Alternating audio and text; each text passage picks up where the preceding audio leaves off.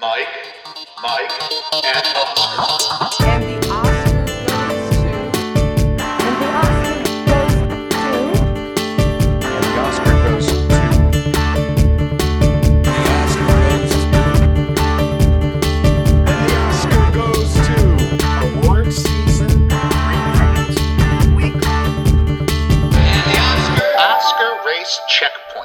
Back. Welcome once again to another episode of Mike, Mike, and Oscar. I'm your co-host, Mike One. Co-host also Mike on the line as well. Mike, you don't watch Seinfeld, but there was an episode where Kramer is trying to talk Jerry out of marriage, and he's like, "You go to bed, and she's there. You wake up, and she's there." And that's how I feel about you right now. We just did this.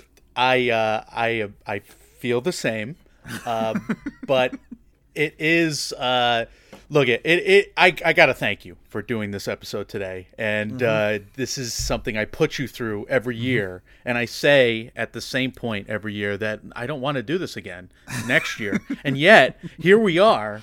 But I can't help myself. I have to watch every Sundance movie possible and, and here we are again. And uh, like, look at like, no offense, but if I spend X amount of money on Sundance and I spend all the time to watch 32 movies in seven days, 31 movies in six hmm. days, don't we have to do at least one episode on it?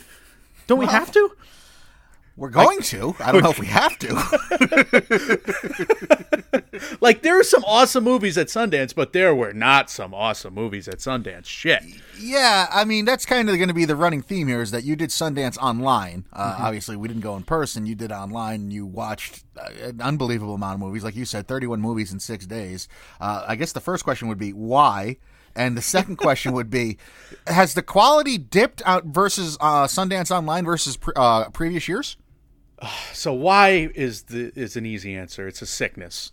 Uh, I am down with the sickness, uh, and yes, the quality did dip compared to the last two years. And, look, I, I've only been doing this for three years, and and and the truth, and I have to say the truth off the top rope here is that, yeah, I think it was kind of unavoidable that the quality was going to dip this year because they had to go back to in person, and I get it. They had to put a lot of offerings, uh, you know, at the at the Utah festival itself and and not offer them online. I get that because distributors are gonna you know hold things back and and some movies are meant for theatrical only. So all of this makes sense, but unfortunately it does dilute the product. And if I'm gonna be belligerently against the whole press credential process, which mm-hmm. is just so stupid at this point.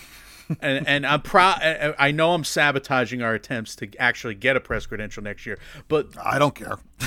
but look at I we saw Coda and Summer of Soul in 2021. I saw Living in Navalny last year, and they were both in my top fives. Those four movies in my top fives each of the past two years, and I think uh, like this festival, the 2023, is still top heavy. I still got some awesome watches and some awesome movies. The problem is I had to go through so many frustrating watches to get there. And it wasn't cheap. No, it wasn't cheap. So I mean, that, yeah. I would prefer like to pay half the price, please. Right. I wonder why that's the price. Has has the price stayed consistent the last three years you've done this? I feel like it's gone up. I mean, last let's put it this way: the first year it was, it was a really nice price. Like I think they didn't know what they had, and they Right. basically offered almost like everything for like a flat fee, whatever it was. That was in the pandemic. That was twenty. that was in the pandemic. I love that. The next year that I watched, I felt like, and and the first year I watched forty something films. The next year I watched high thirties, and it cost me a lot more. It cost me like double. And this year I watched low thirties, and it cost me the same price as last year. Yeah, and the price is, is quite a, a heavy chunk. So if the quality and quantity is going down, that's kind of inexcusable on two wrongs. I wonder if they're phasing out Sundance online completely, if they're going to go back to just totally in person, or if this is something. It's got to be a revenue producing stream, especially for the price they're call, they're charging. The fact that they stuck with it when so many festivals went back to in person only m- means that they did well with it. They had Right, to have, think. and and and so many of these films are getting sold out. So it seems like they are meeting, you know, their quotas and their desired quotas for these, you know, filmmakers and distributors. Like it's working uh, by all accounts. Because you know, unless I buy them early, it gets sold out. And then I got lucky because a few films that were sold out that I missed I was able to come back and snag tickets late for twenty dollars a pop uh, towards the awards section. I was grateful for that. Like that was cool. That was exciting. But I almost missed out on those movies too. Right. So there are. Uh, it seems to be that the more time that is passing, the more flaws that are not rearing their head, but kind of being self-induced, maybe purposefully induced I, I on really, the Sundance side.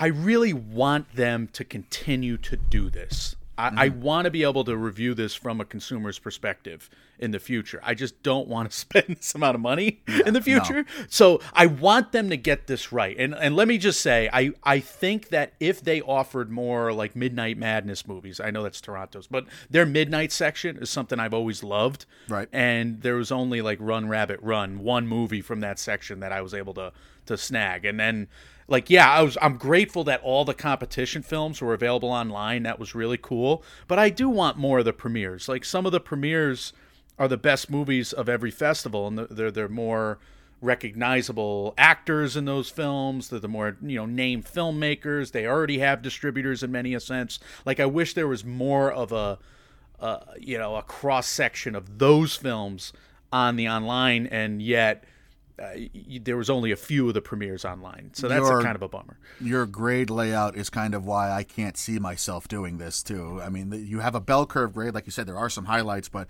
let's let's break down. You graded uh, every one of the 31 movies that you saw, uh, and I guess Infinity Pool could be number 32 there. So, uh, what are your grades layout as? How does it look? Well, there's 10 in the B or B plus range, which is okay. B minus or C plus, there's 14. And when I started this festival, I was texting you like every one of these movies is a B minus. I couldn't do no, no, absolutely not. Because your B minus is my like C anyway. but for Oscar pundits, like this is where we're kind of snobs. Like I want the A movie, I, I crave the A movie or the B plus movie. Like the but but at the the same, like I could I could do a C movie. I can't do seven C movies in the span of a week. No, and it, and it was like starting off, I like hit like five in a row. Yeah, so no. that that was kind of would have thrown my laptop directly against the brick wall. C or C minuses, I had five, and then in the D range, I had two. I had two movies that I despised. And look, I don't really want to get into all the movies that I'm super negative about today. I think uh, I think that's kind of playing dirty pool. But I, I look at I I have I have endurance. I do. I do. can I can go through a lot of movies, and that's just something I built up over You time. watched Avatar 2 once. I did. I did. So did you. So you have that endurance too. It is in you. No, no, it's not. I promise you. It is there. You have the power. But uh, Midichlorian or whatever came out from uh, that that Star Wars prequel is not in me. I did feel like I was digging for more treasure this year, and I had to dig through a lot of uh, a lot of ground. Let's just say. All right, yeah, and like you said, we're not here to like kind of pile on the the films that weren't the the greatest viewing experiences, especially with those first time directors, especially those seeking uh, distribution and all that. Let's uh let's talk about some of the disappointments just off the top and kind of get through it without kind of disparaging anyone here. Yeah, I'll stay on brand, and I'll mention two movies that everybody loved that I did not. And they already have distributors, so I'm I'm punching up, I guess we would say, For decent And- money too. For good money. And Sony Pictures Classics bought the Persian version, which I still liked. I gave it a C plus. However, like this is like a, a representation of the kind of movie that that bums me out because such an innovative and funny beginning. A hilarious ending. I love the end of this movie. It made me laugh really hard. And yet, this movie got so lost in Act Two there's so many flashbacks. Maybe this is a peccadillo of mine. I don't like flashback told stories. They drive me up a wall, especially when they meander for so mm-hmm. long. And the Persian version really got lost in Act Two, despite some good scenes and sequences. Like there's a mid movie dance sequence, loved it. I think this movie's gonna find an audience for Sony Pictures Classics. They really have good taste. But like that's the frustration of some of these movies. It's so good because you're dealing with the talented cream of the crop of the of the young generation of filmmakers that Sundance always kind of puts forward. But then, yeah, you kind of fall off a ledge sometimes. They take some swings, I would say. So the Persian version didn't do it for you. Fair Play is the other movie. It got sold to Netflix for a twenty million dollar deal, which is a high watermark for a Sundance Festival purchase. A lot of people liked it, but you didn't. I'm one of the few. Now, Fair Play had one of the best first hours of any movie at this festival. I was completely absorbed with what I thought was going to be a great thriller that would materialize and ultimately, I'm you know I agree with the morals of this film. I uh, you know by the end of it, you know they date they take a very clear stance in the back half, and it's a righteous one. But what started out like as an episode of Billions or Succession, where it's like all shades of gray, and it's some Fifty Shades of Gray, like a warped version of that, but mm-hmm. all shades of gray, like where you're you're in the satire of the you know financial world, the corporate politics, the gender politics, and it's really working towards what I thought was going to be like some inverted 1990s cat and mouse game where he's the overmatched mouse and she's the you know she's the one with all the power. And unfortunately like it just doesn't go there. It's not that type of story. And maybe it's a case of misplaced expectations on my part. I wanted something that i didn't get. And i, I still another movie i still give a solid grade to c plus b minus but fair play. Eh, just a a bummer. Like that was supposed to be the marquee movie. And then when you go through seven or eight you know B minuses or C pluses in a row, and this was supposed to be a big A, A minus.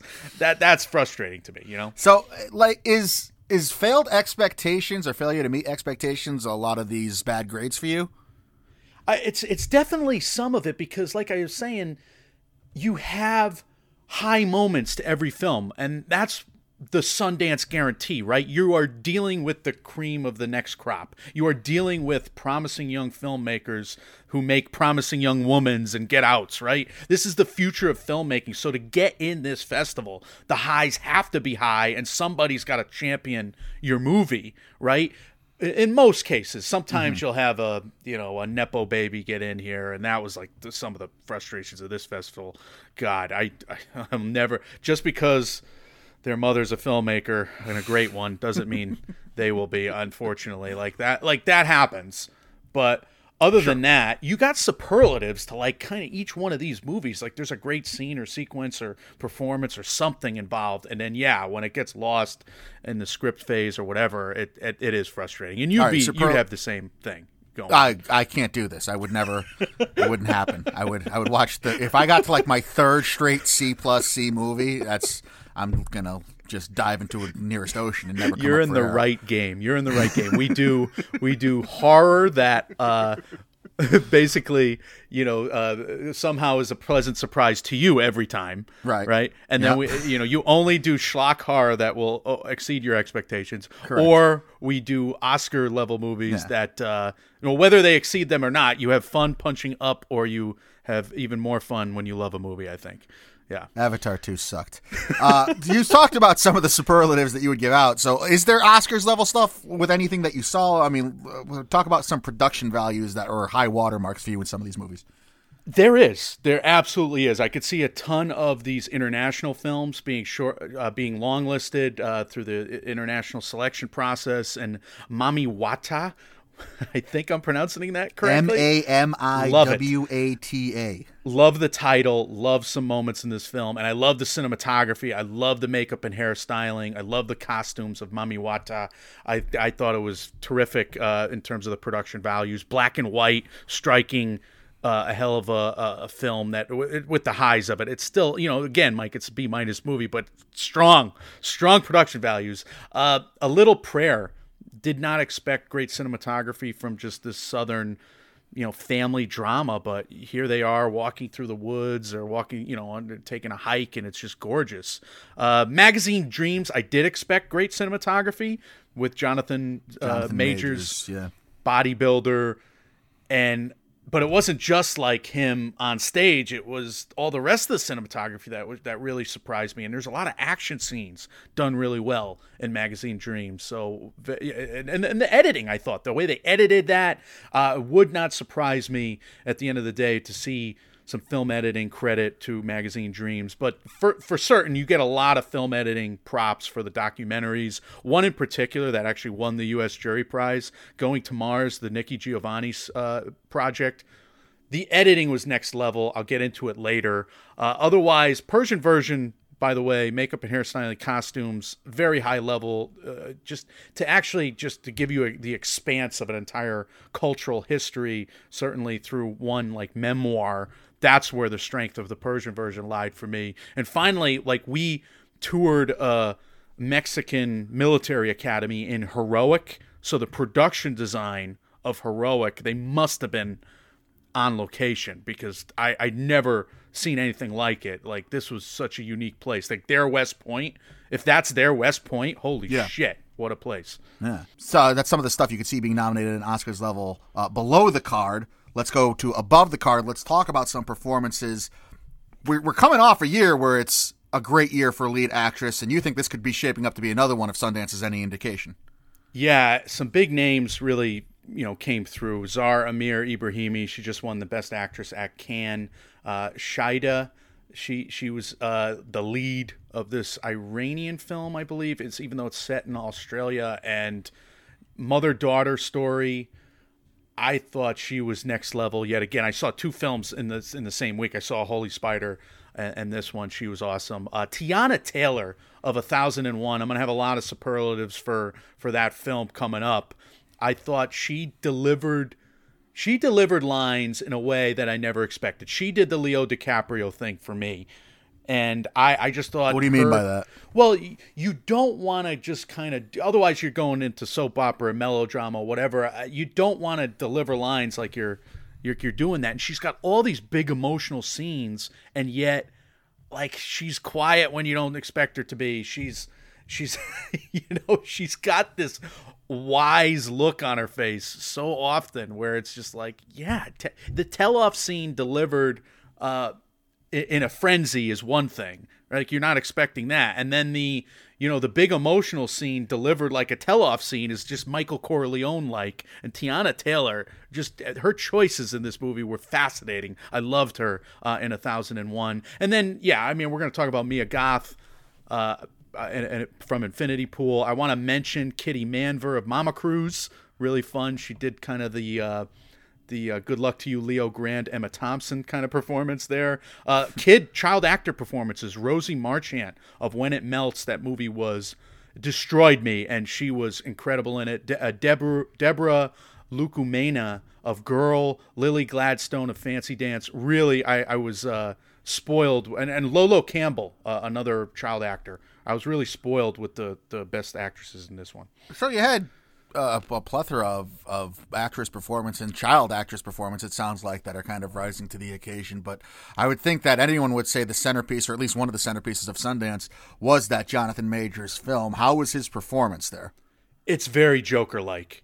It was Joaquin mm. Phoenix. Is that good? I think so because holy God, I mean the well the precision of it was was something else because you you obviously transformed his body for the role and he's flexing and he's going it's such a physical performance on that ex, to that extent. And then he's he's showing you the mental illness up close and personal and there are waves of it and there's a, certainly an arc to it. And he pulls it off. If if not for him this movie would have been an F because Oh, wow. the the screenplay really does not work for me if there's Okay. another one that falls apart. But because of his performance I'm saying okay maybe and I wonder what that means for his Oscar chances because it, it's a hard sit as many have said and I agree with it but I, I yeah, can't he's great. imagine that. Mo- I mean, unless it gets like a late year release from a, a big distributor. I don't know if it has distribution already, but It does not year- yet. The year Jonathan Majors has lined up already. I, I would think that's just going to get lost in the. I mean, with Ant Man and then Creed three, I, I would think that's going to be something that might just get lost in the the year that he's about to have. I do wonder, I, like they need a Sony Pictures Classics to get Right. Magazine Dreams and put it over the top, or maybe a Focus or Searchlight or something. I, I don't know what it's going to take, but someone who really knows what they're doing to get Magazine Dreams, the festival play and whatever, they got to play it just right. But his performance is that good, so they could. But he didn't even win the performance award. That was uh, Leo Mehiel uh, from Mutt he was I thought he was he had some high moments. It's, it's some funny moments. Uh, a lot of credit goes uh, to a trans actor paving the way uh, and, and really trailblazing there. And just and just you know in a, in a, in a, in a very strong kind of dramedy uh, I, I thought uh, he did a really good job. And finally David Strathairn in a little prayer. I'm, I'm going to talk about Alexander Skarsgård, but David Strathairn in A Little Prayer, a couple of big scenes. The only issue I have with A Little Prayer is like his big emotional scene came right after Celia Weston's a big emotional scene, which came right after. You know, uh, another big emo- like they stacked these scenes back to back to back. It's like everybody's Oscar reel playing back to back to back. That was frustrating, but otherwise, there you go.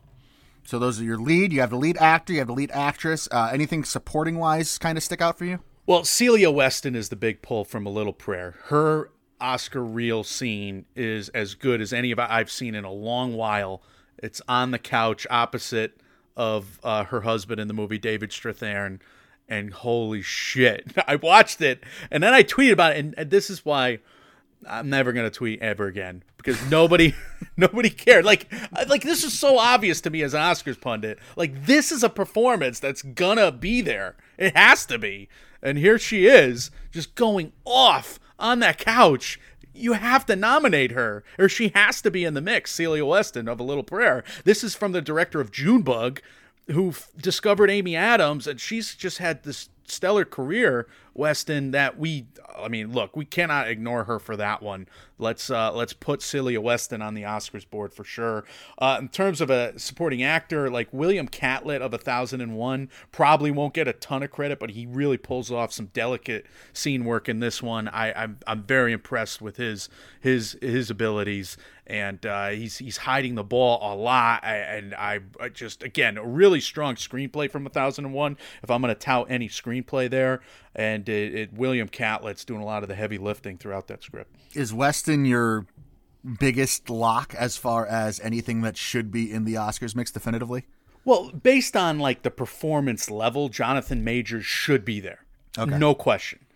I think uh, Zar Amir Ebrahimi is again on that level as well in terms of like newcomer performances. Teyana Taylor, and then those young actresses, Rosa Marchant and Lola Campbell, they should be in best newcomer performances. So we, we should see these names down the line. Uh, oh, and, and like I said, Leo Mehiel won the damn award, uh, and, and well deservedly. So that could totally uh, br- do like the breakthrough performance uh, circuit by the end of the year for Mutt. All right, so we have a couple things that you expect to see, which is always not. I mean, it's, it's nice to have those early, and it's nice also when the centerpiece ones do kind of deliver on what their promise is. And I have seen universal praise for Jonathan Majors in that, so I hope he does have some kind of an Oscars uh, campaign coming out of that. He is, like I said, poised to have a huge year. Let's talk about something you were afraid of, uh, and then you ended up embracing because your brain is just being corrupted every time you do another MMO episode with me. I'd like to take credit for that. You were scared of seeing Infinity Pool, which is the new Brandon Cronenberg neon movie, uh, and then you did go see it, and you texted me like, "God damn it, I liked it. What is wrong with me?" And my response was, "You just have class and taste." What drove you to see it in the first place, and and what made you end up liking it? Well, like I said, I watched 31 movies in six days, and I, I did two days where I did eight movies in a row. Oh right? my God, And then how? but then I did days where I squeezed in like triple features at night. And I even did a day where I watched a midnight movie and then a 6 a.m. movie just to squeeze it in, Mike. It was crazy. Christ. It was my best endurance. So you were test. delirious Yeah. is the answer I was this, is that- delirious. yeah, and I were- was addicted yeah. to movies at this point. And then I watch all of these movies. I'm breaking my ass to get these 31 films in, right? And then everybody's talking about Infinity Pool. Like film Twitter and all the people I love. Well, they, I mean, Twitter. Alexander Skarsgård too, like showing up with a, a leather collar on and the red carpet and being being walked by Mia Goth. Yeah. you know that'll get you talking. this was the talk of the festival and obviously they're lay, you know they're laying out the red carpet for a movie that's premiering that weekend so it's like this short little burst of promotion so this was the talk of film twitter so th- to answer your question it was peer pressure that was it plain and simple You didn't. What was his Brandon Cronenberg's last one? Possessor was that the name of it? yes yes You didn't like that. I did. I, I- thought it was very unique. i despise possessor So you went into this probably with lower expectations. Is that why you liked it? Let's let's get a quick review here. Well, I you have to wonder, don't you? Because I just watched 31 Sundance movies, 20 of which I kind of You were the Joker. You were By my- turning into yeah. yeah. So d- I want like, like you, that's a caveat. You have to take that grain of salt here. However, I cannot ignore how much I enjoyed this eat the rich kind of satire. Hell Like, yes. This, this is sci-fi satire. I uh, look. I think the Triangle of Sadness rewatch was better. The Menu was a really strong movie on its first watch, and this is like an artsier sci-fi horror version of that kind of story that really works that hooked me from the beginning. It, there's a lot of satisfying twists and turns. It's messed up don't get me wrong. And you know trigger warnings or whatever like if you, there's some probably probably some things here that if, if people are not Do gonna Do you like. need a tri- like a, a, warning about a Cronenberg any cra- name blank. Cronenberg film at this point? It's gross. It's definitely gross and it's messed up. But like Mia Goth and Alexander Skarsgård, holy shit, they are in their prime, Mike. And like she can sing the high note, as uh, Pacino likes to say. And I never thought in a million years. I watched every episode of True Blood back in the day, and Skarsgård was like a himbo. He wasn't really, you know, doing it back then in terms of the acting. And here he is, back to back, The Northman, uh, and now and now Infinity Pool, where I think he's he's going to be in the Oscars conversation in the coming years. So this was a unpleasantly pleasant su- surprise. Infinity Pool, B eighty six all day. what was the uh, the HBO show that he was in with uh, Nicole Kidman, Reese Witherspoon? Big Little Lies. Uh-huh. Big Little Lies. Yes, that's uh, I, I that's what turned uh, him around for me too, from the, uh, the True Blood guy to uh, boy, he's got some range, and I also hate his character there. Is he? Does he play a good guy or an antagonist here? Well, he's kind of the a Clockwork Orange protagonist. I forget the name of that character, where he's dealing. He's like your audience surrogate going through this this nightmare for the first time, and you, he's kind of embracing it, and then he's not, and then you know it's it's So a he more of a someone while singing "Singing in the Rain." Is what you're saying? No, no, it's more. oh, Jesus, it's more of a survival story than you'd think. So I was pleasantly surprised by that fact as well. All right. Well, that's good. I mean, we'll see if it shows up on your top 10. Let's run down a top 10 from you here at Sundance. Uh, kind of a unique top 10, too, because, uh, like you said, you were out on some of the more popular films. Even Magazine Dreams doesn't show up in your top 10. Right, and, and Infinity Pool is not going to be here because I made this up before I uh, I saw Infinity Pool on Monday night. So yeah, though this is just pure Sundance that I actually watched via Sundance. Yeah. All right. Number 10, you have Theater Camp. It's a Searchlight acquisition. It's a winner of the U.S. Narrative Feature Competition's Best Ensemble Award. Theater Camp is directed by co writer director Nick Lieberman, stars co writer director Molly Gordon, co writer Noah Galvin, Jimmy Tatro, Alan Kim, the Bears Io Id- Idibri. Uh, my apologies if I mispronounced that. Ben Platt, who you say has finally redeemed himself for Dear Evan Hansen. That's two movies in a, in a row that I liked uh, Ben Platt performances. The People We Hate at the Wedding, which is not a great movie, but he's really funny in it. And then now Theater Camp. So yeah, Ben Platt. I'm, I'm thumbs up on Ben Platt, and he's really funny in this. Uh, and he's and he's really playing well off of Molly Gordon, who's incredible as well. She's she's really funny, uh, and she, they- have such a great ensemble. And this movie did win the ensemble award for good reason. Noah Galvin steals a lot of scenes. Super talented. He's like the grip. He's like the fix it. He's like the super uh, of all these theater plays, and he's doing all the behind the scenes set constructions, etc. And he's fixing. He's everybody's you know uh, what do they call that? A gopher. And then mm-hmm. he's also like he saves the the movie, so it's it's really funny to watch his character kind of materialize. And then yeah, I mean this movie ends with a what you'd think it ends with a big performance that is just impossible not to like. And you will be proud of me because this is like an awkward comedy to the T, Mike. Mm-hmm. And you know how I struggle with awkward comedy for long stretches Yep. and there's a lot of corny, weird jokes about YouTubers and TikTok idiots, and that's all in this movie. And it's you were able to the- keep up with it, huh? It's got Look the strangest friggin' tone ever, and yet the the movie won me over because it's like a great coaching movie because these these are teachers of children, and it's a great. It's just a, a really great ensemble piece. So I, I I liked it at the end of you know theater camps a B all day. It is a fun cast, absolutely. That's something that I would uh, be on the lookout for. There, I'm, I'm a little surprised it's not higher, to, to be honest. But the comedy was too awkward in spots for you. It I had to go through a couple stretches where I was like, I don't know if like I'm cringing so hard with theater camp, but Makes then it won me over. It made me laugh. It got me into its weird little world uh, that I really loved, and it, and it brought me in too because I wasn't a theater kid growing up, even though that should have been our destiny. Right. Like we Right. were we're denied our destiny because we were forced to play sports, etc. Uh, and we're still living with that aftermath to this Yeah, day. it hasn't had any repercussions on us mentally. No re- no psychological repercussions. Those were our people, we missed you all there. But no, I I got Why we Mike and the Mad Dog the Oscars for Yeah, that's 365 days a year.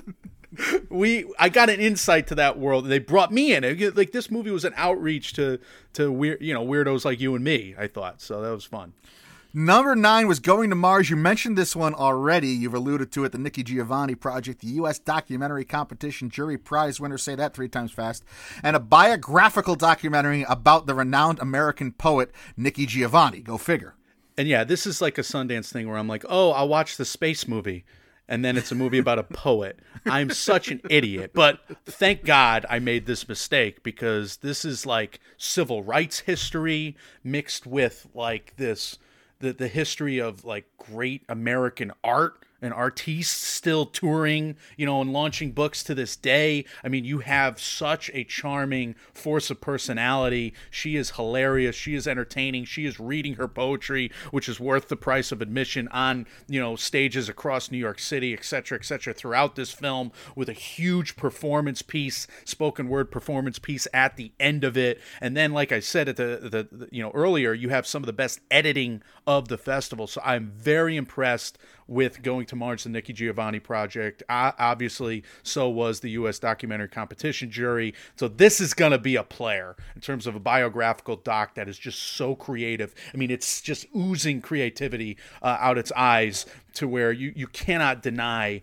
Uh, from a documentary feature branch, you cannot deny this movie being in the mix at the end of the year. Be all day. I, I think if I could sit with it even more, it'll be something to study as well. It's heartening that your number uh, your number nine movie there is solidly in your B range too. So it, it, you know, Yeah. for as negative as you may have started this episode, you're you're coming around to landing in a softer spot with uh, the best of what Sundance had to offer. I uh, I I was glad uh, to to come around at the end of the day, and it, it helped. Like I did the awards pass at the end of it, Mike. So I caught like some of these movies late, just when I was really getting at my most fatigued. I watched a bunch of good movies in a row, which really Good. helped. Yeah, yeah, I imagine that'll. Uh, good, watching good movies for a movie reviewer usually helps. The That's uh, all we want, right? yeah. It's just it's the moviegoer's prayer, Right. Which transitions into this next movie. Another good one here, number eight, A Little Prayer. Hey now, uh, a family drama acquired by Sony Pictures Classics, starring David Strathairn, Jane Levy, and Celia Weston from the director of Junebug and Stone, Angus MacLachlan. Uh, you again mentioned this one already. The premise reads: A man tries to protect his daughter-in-law when he finds out his son is having an affair. That's an interesting angle to take on the cheating movie. Yeah, it was it was a hell of a you know little yarn here. Like this this winds and twists and turns, and I didn't expect it to go in certain directions. There's a lull in this movie, like in early Act Two, that was a bit annoying and, and frustrating. I wish they would edit that a little stronger and put like that pace, like that pacing slowness, like in between some of the stacked, oh my god, emotional blowout scene, oh my god, emotional blowout scene, one after another, kind of towards the end of Act Two. Hmm. So they there definitely some pacing issues with a little prayer, but high marks. And Sony Pictures Classic Classics picked this one up for good reason. Like I said, performances are stellar, uh, especially from Celia West. Uh, Jane Levy's got a scene. David Strathairn got a scene. The, the problem is they're all stacked on each other, however. But look, a little prayer. I think uh, it's more progressive than I I thought possible from a movie like this, and the moralizing that you typically get from a, a film with this setting in the deep south is not what you get with this film. So there's a lot of there's a lot of like three sided dice in, in terms of this movie where you're kind of looking at it at these issues from multiple angles. So slightly above Hillbilly Elegy, you would put way above Billy Billy Elegy, which was black and white, and there's no room for interpretation. This one actually gives you something to bite into from a dr- dramatic perspective. David Strathairn playing a Southern accent. yeah, he's All all right. right. I mean, that wasn't like nobody had a huge Southern accent. I thought it was like North Carolina or something. Maybe maybe right. South Carolina. I don't remember. Well, at least you took time to insult all the Carolinas there. That was nice of you. Heroic is number seven, a. Mexican drama with a premise. Luis, an, a, yeah, I'm sorry, an 18 year old boy with indigenous roots enters the heroic military college in hopes of ensuring a better future. There, he encounters a rigid and institutionally violent system designed to turn him into a perfect soldier. This is the one that you praised the uh, the on set, must have been on set, on scene, and production design for. so this is an intense and shocking look at the Mexican military academy experience, and it, and it is a hard sit at times. Like there's bullying and hazing and violence that just goes overboard into criminality. But I'm glad that's all coming to a head, and not just through the uh, the lens of the U.S. either. Like maybe there's a problem with the whole system of soldiering and how the masculinity has been yeah, overhyped and over uh, important over Oh, the last you- uh, you- you know decades. you get that with heroic here, Yeah. and the, the the title is certainly kind of uh, ironic and meta and crazy. Uh, to, to when you come off of this one, so heroic, like to me, this is just Mexico flexing yet again with a film that you know should be an international selection. It's it's on par with a lot of the the very strong international selections for for international feature from Mexico. So I could totally see that. Uh, Mike, you looked up the name of the, the the lead of this movie. He was incredible. I should have mentioned him earlier. Santiago. Santiago Sandoval is the first Yes. listed name on IMDb under this. Yeah. Well, it, it, it- he's he's terrific. So I didn't get a chance to see Past Lives, but this was my favorite non-English language, language narrative feature of the festival. B85 all day, like I said, should be in Oscars contention down the line. All right, very cool. So you, you- I mean, you're covering a couple Oscars categories here, which is uh, nice to see again from Sundance. But we don't want to escape from the fact that they need to offer more if they're going to keep the online, uh, the online uh, Sundance online as a part of their revenue producing stream, especially for reviewers who can't make it out to Sundance to be there in person. But we continue on here. Number six on your list of the top ten movies from Sundance Online is Scrapper. Technically an international selection. It's from Great Britain as it won the World Cinema Narrative Feature Grand Jury Prize for Best Film. Scrapper stars Harris Dickinson from Triangle of Sadness and has a premise that reads as such Georgie, a dreamy 12 year old girl, lives happily alone in her London flat, filling it with magic. Suddenly, her estranged father turns up and forces her to confront reality. And this is one of the mo- few movies I was able to take to my parents and watch it with them because they're always curious about watching some of these movies. And it was a hit. It was it was a strange hit that actually had to win us over because it's a it's a father daughter story that does have to build up. But Harris Dickinson really plays a, a, a fun dad at the end of the day, and child actress Lola Campbell uh, again, like in this strange role where she's actually doing some some nuanced acting early on, and we've seen so many child actors not do this. Well, that's why I'm being, you know, um, my my tone is the wrong tone. But she does. No, I mean, a- look, we've talked plenty of times about how if a movie's going to rest on the ability of an acting ability of a child, that it could make or break the entire film. Well, she was wonderful. She was believable, and like there are some outlandishly creative directorial and editing touches that some work and some don't. Like there's fantastical elements about a room she keeps, and it's really weird. She does this like Tower of Babel thing in there. I don't know if that quite worked for me, but mm-hmm. some of the mockumentary comedy is fun and they kind of do these long stretches where they they got like the girl's teacher just comes out and says something weird and crazy and I, I like that so solid b85 all day. The father daughter story works and like this is like mid uh, uh, middle of the festival for me. I'm exhausted. I take this over and show my parents. There's a lot of high stakes involved with that and scrapper still worked for the whole room of us so i was very grateful. B85 So, is it a day. family film? So es- yes, it, it winds up being, and it's like this estranged father who comes home to take care of his daughter after the mother dies, and she is out maneuvering all of the social workers to the point where she's living on her own, scrapping, stealing bicycles. That's the premise of the movie. And he comes into this world where her, his daughter, that he's never met, is just living on the streets. And it's hmm. wild how that relationship, you know, transpires from that point. Interesting. All right. Yeah. That's a. I don't know how I feel about that, to be honest with you. Is it so? Is, I mean, you were able to watch it with your parents, or is it a movie? It's not a movie someone with kids could watch.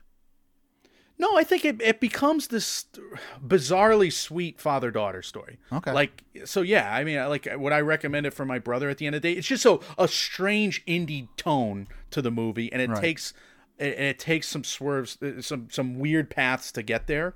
Like you wouldn't expect this movie to be a, a charmer by the end of it, but it is. All right. Well, there's there's that clarity, and my confusion notwithstanding, we're halfway home in this top ten list. Shortcomings is number five, a dramedy written and directed by Randall Park. We all know him from Always Be My Maybe, Fresh Off the Boat, WandaVision. Uh, he's great in everything he does. Justin H. Min, Sherry Cola, which is either the greatest name or the greatest actor name of all time Yeah. uh, and Ali Maki star in a premise that we read last in our preview episode. It sounded like it was written about us. What did you think of the movie when you finally got your hands on it, Michael? really a refreshingly realistic take on the rom com that I think of of all the movies I watched, you would appreciate because I, I do want to see this one. there are some abrasive characters who basically need to learn the hard way and you don't get the typical rom-com story to teach them. Good. A- and i think like you would bang the table for a movie like this. Now is are these characters so curmudgeony that it's hard to love them at the end of the day? I don't know but the performances are great. The scenes are wild. The, the story worked for me. Uh, you get great cameos from Randall Park himself, and then Jacob Batalon, Batalon from Spider Man, Sonoya Mizuno of Ex Machina, Veeps, Timothy Simons. A lot of it's fun. He brings a lot of his Hollywood friends, star power into this. Uh, but like all the Hollywood bullshit that we kind of attacked and you especially don't like about rom coms. It's in play here. I think you'd like it. Good. Glad somebody finally had the guts to tell the truth about that genre. You get it here, my friend. Shortcomings. Something you were very high on and have spoken glowingly about the documentary of Little Richard. Little Richard, I Am Everything. Yeah, I just want to praise Lisa Cortés, the director here. She's a longtime producer, uh, and she actually had two hits at the fun uh, at the Sundance. The fashion icon uh, Bethann Hardison got a bio documentary as well uh, called uh, "Invisible Beauty," and this was and Little Richard, I Am Everything was her directorial uh, submission at Sundance that just worked so well. Like this was another one of the movies I brought to my parents. They loved this movie. Uh, Little Richard is obviously going to bring the hits, and you get all those, and you get a, a great musical documentary. But what I didn't expect was so many subplots just fully flushed out here. Like you get this chronicle of of all these musical eras, especially like the uh, from the onset of rock and roll and and how you know Little Richard influenced Elvis and the Beatles and the Rolling Stones and but then you get like you know this loaded and complex story about his sexuality and identity. You get this intense movie about uh, his faith, his Christian faith, and I, which I did, had no idea about. And then, of course, you get like uh, just a serious, sobering look at show business and how they took advantage of, of black creators and superstars at that time. And you, and you get this overarching tale of his legacy struggling with like you know the hubris of him touting himself as the best ever, but then the the the, the real wound woundedness of why he's doing that because so much was just stolen from him. Like all his all his rights were stolen from him and his money was stolen from him for so many years. So like this is as educational as it was entertaining. Little Richard, I am everything. Uh, just one of the better films. It's going to come out, I believe, on HBO Max at the end of the day. Magnolia bought it, so really, really good movie. Look out for it. There's a whole plethora of like I don't want to say forgotten, but like undervalued or underserved, especially black entertainers from the 50s and 60s. I mean, I would love to see a documentary about Little Richard. I would love to see a documentary about Chuck Berry, uh, people like that. I mean, Aretha Franklin could fit into that. We just had her, she had a bit of a renaissance a couple years ago, so I, she's one of the more famous ones, but there's a whole, you know, Chubby Checker, there's a whole bunch of people that I think there's a, a, a wealth of entertainment, uh, enter, uh, what you, edu- edutainment, is that the word? Where you can kind of bring it up to a new uh, generation that may not be familiar with them. Uh, glad to see that's happening. And Ma Rainey, Ma Rainey shows Sure. up in this movie too. Yeah. No, that's awesome. Great. All right. Uh, number three is Beyond Utopia. It follows North Korean families as they attempt to escape oppression, revealing a world most of us have never seen. So this is acquired by MTV Films. It'll wind up on Paramount Plus, which has jumped into the documentary game in a huge way. I think with their streaming service, Paramount Plus. So look out for Beyond Utopia being a, a player from that perspective. And I got to be honest, like this is towards the end of the festival where I'm really fatigued, and I'm shamefully kind of like putting this doc together You're getting during bitter. the watch. yeah, I'm I'm struggling, and yet this movie snapped me out of that. And even And though I in your top three. I couldn't take all of it in because it was so harrowing and terrifying. Like these true stories are documenting some serious degrees of evil that I, I remember being like I forget who described this like the kid in the fireworks you know celebration at the end of the night just going to sleep. We had a guest, I believe she was a psychologist. Anyway, she was a great guest. We should get her back. She described Kate, kids yeah. doing that. And then I kind of did that in this movie. I shut off. Like this was like serious levels of you know, like the Nazis and ISIS and they haven't reached this level uh, you know to, that North Korea is at. It's just awful to the point You are also the- famously, and you have said many times, that you get your news intakes primarily from documentaries. Yeah, yeah. So here I am, like living some of this for the first time, and, I'm, I'm aware of North Korea, obviously, but I, not to the, Well, like yes. the- at one point during the movie, like the, one of the survivors is saying, like we lived like worms, and you believe her because you saw so much like how did they get this footage you saw it firsthand of what they're dealing with and then you everybody's putting all these talking heads who are are not just talking heads because you realize they're they're people who got through it and got away and somehow survived all this nightmare they got out and they're giving you their firsthand accounts of it. So this you have to be ready for a, a serious sit. But I hope Beyond Utopia reaches as wide an audience as possible. And this is one of those documentaries that I really need to study at the end of the day because it worked. It's a survival story, like the rescue kind of deal. And it, it also gives you this look into this problem, this societal problem. Do they talk about how that seen. footage got out of the country? I don't remember them talking about it. So uh, it's it's one of those Because feats North of Korea journalism. is famously, you know, shunning the, the rest of the world, especially Western They- civilization. talk about how they about the restrictions. They talk about how they don't even allow cell service there, and they talk about.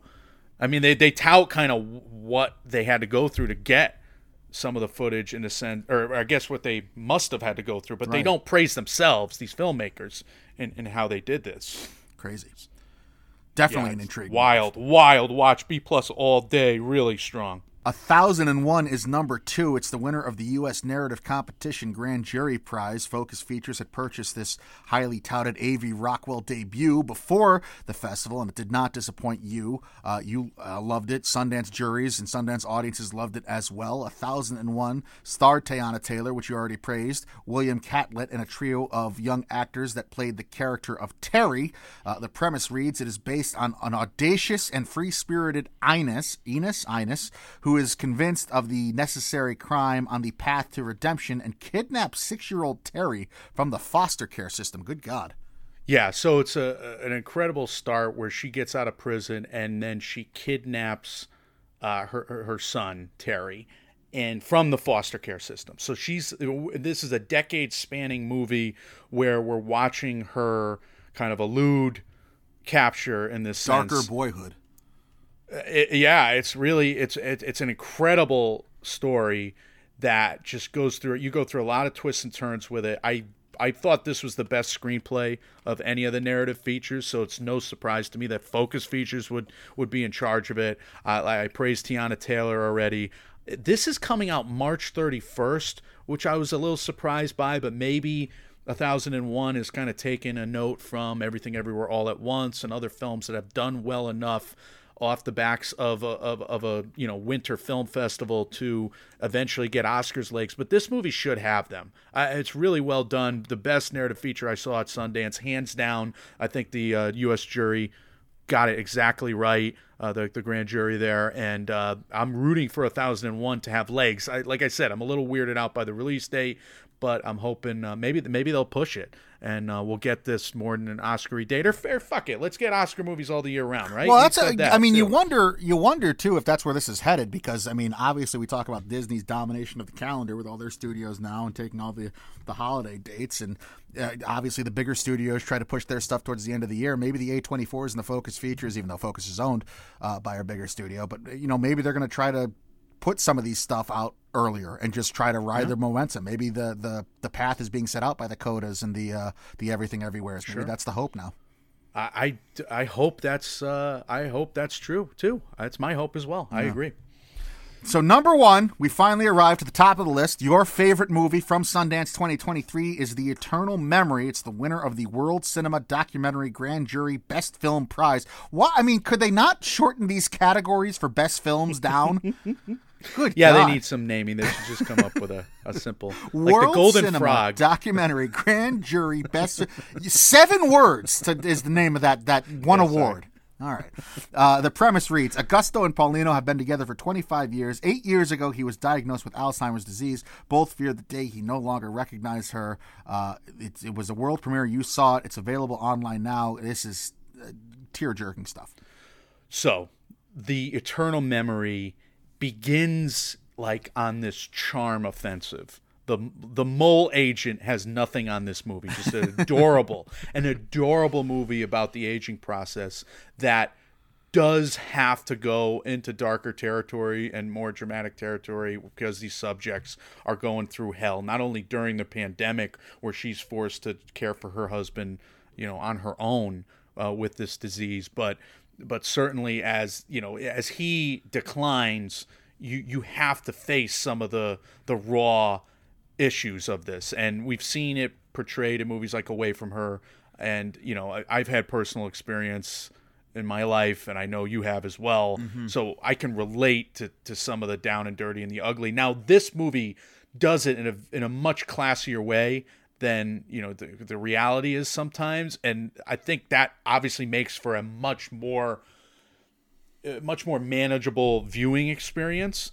And I could not I could not believe how this movie impacted me throughout its its movements like its waves. It's i mean it, it clearly has a catharsis. Like this movie has a catharsis like the notebook for christ's I was sake. just going to say, did Ryan Gosling and Rachel McAdams show up or. yeah, this is like the level like 50 First Dates is like the beginning of this movie. You go through away away from her, you end with the notebook to give people some cinematic. God. I I'm so impressed with how I, I shouldn't be because Paulina is like this lifelong actress and she was like the the champion of uh, Chilean cinema. I think uh, to to the point where she had a leadership positions in the the arts, you know, for the government there after after they got through you know the the nightmarish uh, dictators. And he was a journalist and he was you know this this published author this new york times best-selling author for, for, for so many years.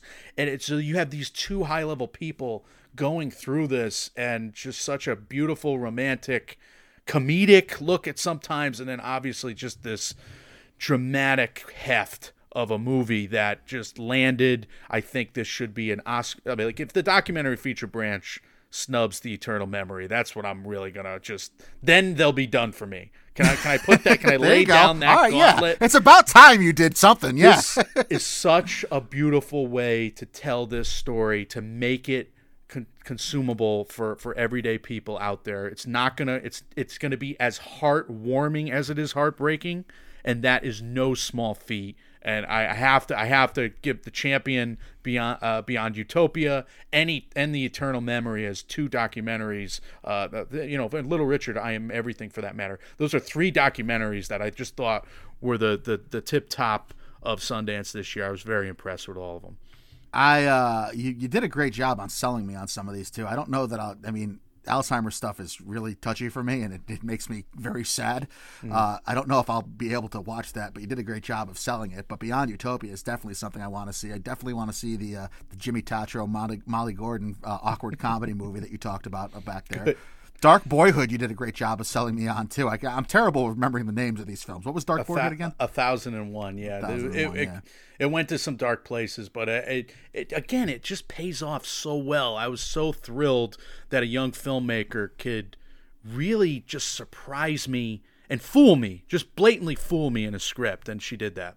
And I have to watch Shortcomings. I just, you know, and if, if it falls too much into rom com territory, I will be coming for Randall Park. I feel like that's fair for me to plant my flag in as well. I, I think you're okay there. Let's run through some of the stuff that you did not get to as a kind of quickly to wrap up here. Uh, we'll review the reviewers. We'll talk about some uh, some quotes from movies that debuted at Sundance that Mike did not have a chance to see, and we'll talk about well, some of the ones that had the biggest buzz. Uh, maybe the biggest buzz of any of them came from Past Lives, an A24 drama written and directed by Celine Song. It has a 100% Rotten Tomato score right now. It's got a 95 Metacritic score. My lord, that's like beyond Oscars type level stuff. Uh, Greta Lee from the morning show, Teo Yoo from Decision to Leave, John Magaro from First Cow. Nora and Hae Sung, two deeply connected childhood friends, are rest apart after Nora's family emigrates from South Korea. 20 years later, they are reunited for one fateful week as they confront notions of love and destiny.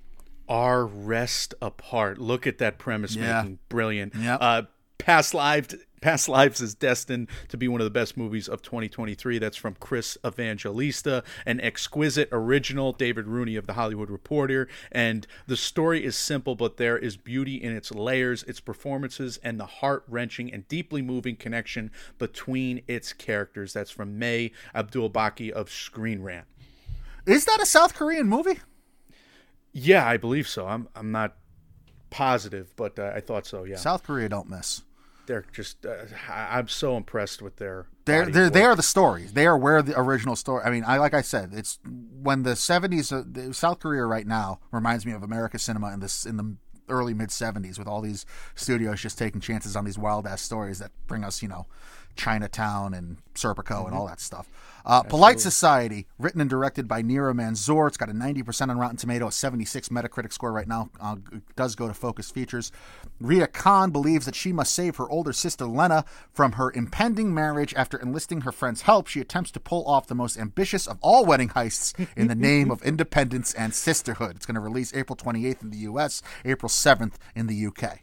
As inspirational as it is entertaining, Polite Society is a strong debut for Manzoor and a rallying cry for a whole swath of brand new stars to champion. That is Kate Erbland of IndieWire. Polite Society has the same bouncy energy as Manzoor's excellent television show We Are Lady Parts. Her protagonist is self assured and bold, a worthy addition to the lineage of Indian protagonists Mindy Kaling has made commonplace. That's from Kate Young of 30, Flirty, and Film. Love that title. We got to go check out 30 Flirty and Film. Uh, Sundance has been renowned for these fun genre bending discoveries. Clearly, Get Out and American Psycho. You know, that, so I was like bummed out that Polite Society wasn't available to me. That's why I would say, if I got one cr- major criticism, give us more midnight screenings to watch, please, Sundance programmers. Uh, Passages is the next movie I want to draw attention to. This is Franz Rogowski, Ben Whishaw, Adele Exarchopoulos. Uh, this is a love triangle drama film from Ira Sachs, uh, director of Frankie and Little Men. It has a 94% on the tomato meter with a premise that reads about two men who've been together for 15 years and what happens when one of them has an affair with a woman. This is a signature new drama from the director whose best work is at once both generously tender in its brutality and unsparingly brutal in its tenderness. The raw and resonant passages is the kind of mess around and find out love triangle that rings true. That's David Ehrlich. Listen to that review. Yeah. Almost musical from IndieWire. there. Yeah. Uh, but Passages is going to be another MUBI play. MUBI making some moves lately. Good for them. Uh, Flora and Son is next. That's Joseph Gordon Levitt, Jack Reynor from Midsommar. Uh, Eve Hewson, directed by John Carney of Sing Street, Once and Begin Again. It follows Flora, a single mom who is at war with her son Max, trying to find a hobby for Max. She rescues a guitar from a dumpster and finds that one person's trash can be a family's salvation. An easygoing delight. That's from Karen James of The Hollywood Reporter. Carney's lively energy, flippant humor, and embrace of earnestness makes his latest work sing. That's Jordan Raup of the film stage. And look at, I mean, Flora and Son was one of the big hit acquisitions of the festival. This was over 20 million, uh, according to many reporters, by Apple. Saw a lot of people praising that one too, and giving Joseph uh, Joseph Gordon-Levitt his flowers for uh, being a tender uh, role there. Radical is where we will go next. That's starring Eugenio Derbez, and apparently a huge ensemble of very talented child actors. Uh, won the festival favorite Sundance Audience Award. Written and directed by Christopher Zalla. The premise reads Based on a true story, Radical follows a teacher in a Mexican border town full of neglect, corruption, and violence as he tries a radical new method to unlock their students' curiosity, potential, and maybe even their genius. I really wanted to see this one. I can't wait for it. Otherwise, I do want to mention a bunch of films that I saw land on film Twitter. A24, they had the horror film Talk to Me that got picked up. Uh, then they had they picked that up, and then A24 dramas Earth Mama, All Dirt Roads, uh, Taste of Salt, and Nicole Holofcener's. You hurt my feelings were all extreme uh, received extremely well. Uh, Searchlight had like the film Twitter champion of the weekend, I thought, and Rye Lane, a romance that everybody seemed to, to love and that seemed like a huge hit. And then a bunch of documentaries that also wound up on a lot of top 10 lists, Michael. Milisuthando, uh, Invisible Beauty, that I mentioned before. The Michael J. Fox movie Still was really well received. That's coming out soon on Apple TV Plus. And The Deepest Breath, I believe it's a cave diving movie, a movie about spelunking, perhaps? Spelunking? on Netflix. Uh, I love to say that word. So do you. Uh, so th- those movies, I just it, just in my general sense, with what I was able to follow, seem to be big hits. So let's finish up with uh, something that was expected to be a big hit. Maybe it's more divisive, and it seemed to be uh, a bit polarizing out there. Eileen, director William Oldroyd's drama starring Anne Hathaway and Thomasin McKenzie, a woman's friendship with a new coworker at the prison facility where she works takes a sinister turn. Some reviews. Eileen is two thirds of a great movie. That from Brian Rowe of In Session. Uh, Eileen is a lopsided dramatic thriller that aims for tawdry shock value over a cohesive narrative. That's Jeff Nelson, former uh, relief pitcher for the New York Yankees in the mid 90s, also of Showbiz Cheat Sheet. I, I don't know if that's the same person. I imagine it's not. a few more uh, that that are so intriguing. Like uh, because the film isn't invested in truly uh, in being truly queer, it doesn't properly explore it, and instead it turns into a story of another quote unquote crazy girl. That's from Shelli Nicole of Autostraddle. And look, I mean, Eileen still nabbed like an 81% in Rotten Tomatoes, and, and some of these are very strong reviews uh, from happy critics. The Big Picture podcast liked it quite a much, as did critics from the New York Post and Rolling Stone. Uh, but Eileen also had like these strange reviews from other critics as well, uh, where you know you just don't know how to, to take it. But the, the- I, w- I do want to give one more good review. Uh, this came from Ross Bonaime, as I'm guessing how you pronounce his name, from uh, Collider, or I'm just trying to speak French and always failing. Eileen is an intriguing little story that shifts and alters the further it goes, playing with the audience and giving them the opposite of what they're expecting. So that could lead to divisive reviews, I'm sure. I, I can't wait. Like, this is the one that I can't wait to see. I know you mentioned Theater Camp. Uh, I know you mentioned uh, the, the shortcomings. Any other others jump out to you, maybe of this last section that you're saying, all right, I got to see this based on the reviews? The easy answer is past lives because I'm just everything I watch from South Korea is just gold. Yeah. I mean, that's Well, that's a cop out answer. I, I, I feel bad giving you that, but that's my answer, and I'm sticking to it. Well, do you want to see Eileen now that uh, uh, I'll half- tell you what, is, is? Anne Hathaway? She's had this is like the second movie in a row now that was supposed to be a festival darling, or that had a lot of hype going into it, and then once it hit a festival, people were like, "Oh, what was the first one? I forget. It was supposed to be an Oscars player one." Yeah, doing this. I to know, me. I know. I can't Yeah, remember it off the top. Well, Armageddon time is it Armageddon time? No, before that, before that, it was a couple years ago. Hmm. How many Anthony Hopkins movies has, has Anne Hathaway done? Maybe she wasn't. right. Maybe Anthony Hopkins wasn't in it, but uh, Uh, previous, she's done Eileen, Armageddon time, Lockdown, Dark Waters, Mike. No. Am I getting her confused with fucking Blake Lively? I thought there was one. Again. Colossal? No, I'm not. I mean, Interstellar. I mean, going way back. Oh no! Wait a maybe minute, I'm- you're all caught in 2003. maybe I I'm got to go wrong. way You know, back. maybe I'm thinking. Maybe I am conf- confusing her with Blake Lively from uh, that one about the band. The rhythm section. that- The rhythm section. The rhythm section is not about a band. No, well, that's that's. I, know it's not. A, I know it's not about a band, but that's what I. I was trying to relate it in my mind. it's about uh, the rhythm section was about a spy. Yes. Was that a big festival rollout? Maybe it was. It had a lot of Morano. Oscars hype. Yeah, it did have a lot of Oscars uh, hype originally, and then maybe that's our fault. But it, yeah, Am I? Am I? Wow. I. All right. Apologies to Anne Hathaway. I'm way off. Maybe I just still have Serenity in my mind. I haven't forgiven her for it. it's possible. It's quite possible. I wouldn't blame you for that. Well, I'm glad we landed there. so the the moral of the story: Serenity, bad movie. Serenity, not great. Uh, all right. True moral of the story here, Mike. Mm-hmm. Overall satisfaction, one to ten. How satisfied were you with this year's uh, Sundance Online? you know what? I got what I needed out of it, I think, because I, I got ahead of some Oscars prognosticating. I, I'm not happy I spent so much money. And, and the, the problem with this festival is so much effort. Like, I really had to cram stuff in. And maybe that's a me problem. It's probably a me problem because I just didn't have the time that I usually do. And I was The last thing he wanted, Mike. That oh that is yeah Anne Hathaway. Yeah, the Dee Rees movie. I, am not an idiot. Everybody else is an idiot. I don't remember the D, re- I- but I do remember that one. We yes. were projecting it. Yes. God. And when I say we were projecting it, I'm guessing that now it was you. who I was thinking in my head, I'm going to have to cut that whole section, and now I have to leave it in because I was right.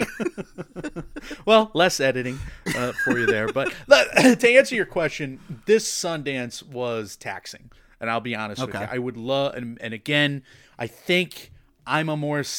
I like to think I'm more of a savvy watcher, and I can pick yes. pick them a little I would, more. I would agree with that. yeah, it it was it was a Sundance that kind of was disappointing on the whole. However, bright spots, and I did discover some really awesome movies and some awesome watches. And I have to remind myself sometimes you got to rewatch some of these because it's when it's movie six of eight on the day. Mm. That's hard to do, and it's that's you're not in the best headspace to watch a movie. So Oh, you think?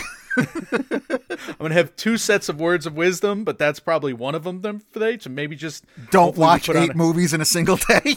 yeah, maybe don't do Yeah. that. Maybe Yeah. don't do that as a as a viewer. But I did that. I did this for no, I didn't. I did this because I'm a sick man.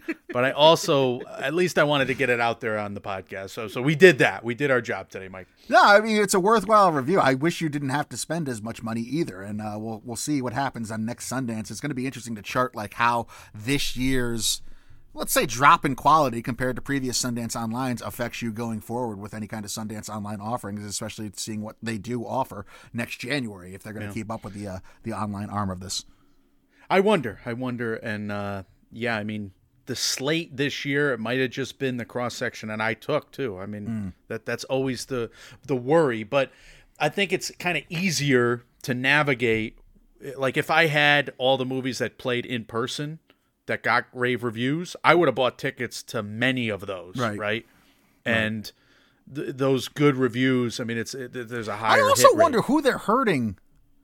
Like, this is such Well, a, a, a hot some of take. these- but but but, like if they offered some of the headline, if they offered some of the headlining names online, it's not like the people that, you know, IndieWire isn't going to not go to Sundance Yeah, because they but can get it online.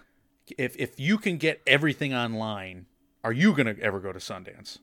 No. No, So but am I gonna am I ever going to go to Sundance anyway? You- maybe I not. mean, we might. I might. well, yeah, we might, but maybe not. And uh, I mean, wouldn't they rather have some of my dollars than none of my dollars? I don't know. I think they're they're trying to build back. I mean, I get why they had to do, and I appreciate that they still left most of the stuff online. But I get why they had to to keep some for in person. I, I mean, we get that, right? I mean, it, it, they're not just going to become an online festival. No, but They I would say the- I would say take two or three instead of taking you know a lot that they seem to this year. Like take two or three headlining films, keep those for in person only. Let the rest go online. They probably did like 24 and then i heard from a lot of you know critics who got the press credential that some of those films were available on the you know the critic service. So i don't know. Maybe maybe i just did it ex- all wrong and i just hate application processes so much that i didn't want to i will actually pay the money i paid not to fill out a f- application. The interns we hire one day are going to have the most unique niche jobs.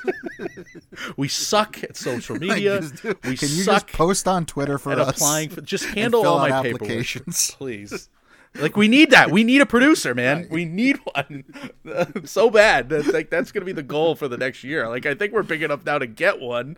Somebody that actually gets some real And experience. also so if you're listening, editing. If you could do video Yeah. editing, that'd be great. if you you are listening and you want to help two old a holes out, uh, we are going to offer a paid position at some point, and yeah, we should and sure, it. some of those weeks will be paid in sandwiches and meatballs, but you know, like yeah, like the wedding singer. No, we we got we got to do it. We have to do it. We're idiots. Uh, I'm glad we went on a couple tangents here at the end of this Sundance episode. But the uh, the moral of the story: Sundance Online, maybe a step down in 2023 than it was in 2022. We'll keep an eye on how that goes going forward. But as always, dear listener, what matters most to us are your thoughts. Did you participate in person or on the online experience of Sundance? Let us know. We want to know your thoughts on any of these movies that you saw, and if you haven't seen them yet, if you're uh, like me, what are you looking forward to? Did also Mike sell you on anything that maybe you weren't looking forward to? Uh, let us know all that as well as any other thoughts, comments, questions, or concerns you may have about anything we do here in the MMO Empire. You can, as always, leave us those on our social medias. We are Mike, Mike, and Oscar on Facebook and Instagram at MMN Oscar on Twitter, Mike, Mike, and Oscar at gmail.com, .com, and on Reddit. We're available wherever you do hear podcasts. You're listening to us on either the Apple Podcast or Spotify app. If you wouldn't mind leaving us a five star review, if you appreciate what we do here, those go a long way in helping us out a ton. Thank you to everyone who has done so thus far. Mike, you gave your first piece of wisdom. Let's have another words of wisdom to end on here, and let's uh, let's tell the good people what's coming next from MMO. Well, next we're going to do an Oscar race checkpoint on the Andrea Riseborough situation, on the WGA and Ace Eddie Awards nominations, and the DCU announcement from James Gunn. So we got a lot of cool stuff to talk about uh, and end our week with. Uh, otherwise, it, I do want to shout out a show that we just guested on, mm-hmm. the both of us. It's called Show Me the Money on the Sports Gambling Podcast Network. We guested alongside hosts Nick Turner and Pat Stango, who were a lot of fun to talk to. Absolutely. Who were, who were funny in their own right and who do a show that we kind of do at times in terms of just award season betting and gambling and they had us as the first guests ever on their show. Now these guys are well versed in podcasting. They both have, you know are veterans of many podcasts in their own right, and uh, they're both comedians and writers. Uh, one's in New York, one's in L.A. So this is not their first podcast. So they're they're pretty seasoned vets in that game. And yeah, we just had a, a really fun conversation. I think it was late at night. I was a little kooky. I would say.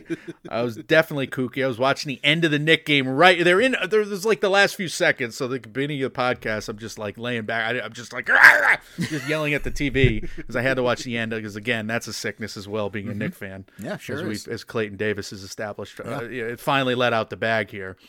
Yeah. But, Yeah, uh, so it's no. wise not to be a Knick fan as well. What are we talking about? that was a lot of fun. Be sure to go check out the Show Me the Money podcast there. Uh, and we're going to have our own gambling episodes as we always do, uh, especially in the lead up and a couple times probably throughout this process until Oscar Sunday, uh, as we will comment on the odds and how they're ever changing and ever shifting. Definitely, we did it. We did it. We did it. We did it. We did the Sundance episode. I did it. No, thank You did it. I thank You you, for ha- letting me do this, and I, I, I don't want you to let me do it again. I will do my best. Guys, when reality or the film festival online experience sucks, no, it didn't totally suck. Some of it sucked. you can come watch movies with us. We are Mike, Mike, and Oscar trying to make award season year round without the stuffiness. We will see you all very soon. See ya.